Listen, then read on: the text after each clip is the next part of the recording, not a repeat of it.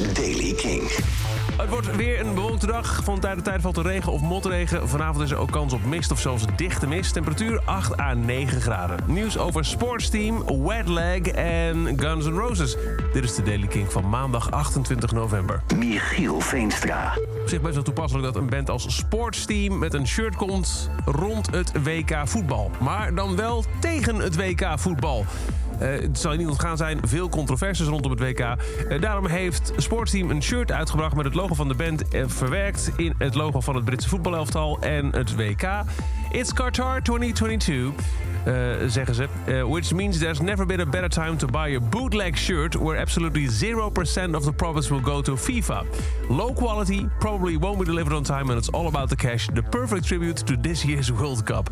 Uh, maar als je dan iets verder leest, dan zie je dat het shirt dat zo'n 23 euro kost, juist wel geld inzamelt. Namelijk naar Stonewall. Dat is een organisatie die zich inzet voor de vrijheid, de gelijkheid en de potentie van LGBTQ+. Hele jaar lang, niet alleen maar tijdens de World Cup. De band Wet Leg doet het heel goed, ook bij grote popartiesten.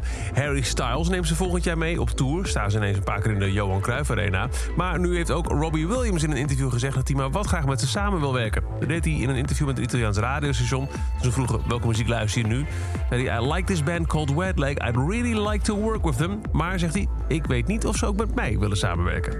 En Guns N' Roses, met name Axl Rose, heeft fans gevraagd om op te houden met hun hobby van drones tijdens optredens. Vooral uh, tijdens het afgelopen weekend ging het fout in Australië. Uh, we hebben uh, best wel wat drones de laatste tijd bij concerten, zegt hij. En vooral last night, en heeft hij over een optreden aan de Gold Coast... was het meest intrusive. Het was een beetje een afleiding omdat sommige mensen het kennelijk dachten dat het heel erg oké was om vlak boven en voor het podium langs te gaan. Maar uh, nee dus. People were pissed, zegt Exo Rose op social media. However much fun anyone's having, you're still trying to stay focused and doing your job. Um, hartstikke leuk om je bootleg drone video's te maken, maar wil je je speelgoed alsjeblieft ergens anders mee naartoe nemen? Tot zover deze editie van de Daily Kink. Elke dag een paar minuten bij met het laatste muzieknieuws. Wil je nou niks missen? Abonneer je dan in de Kink-app op de Daily Kink. Dan krijg je elke dag automatisch pling een uh, push als er een nieuwe editie is. En voor meer muzieknieuws en nieuwe muziek luister je vanavond om 7 uur naar Kink in Touch.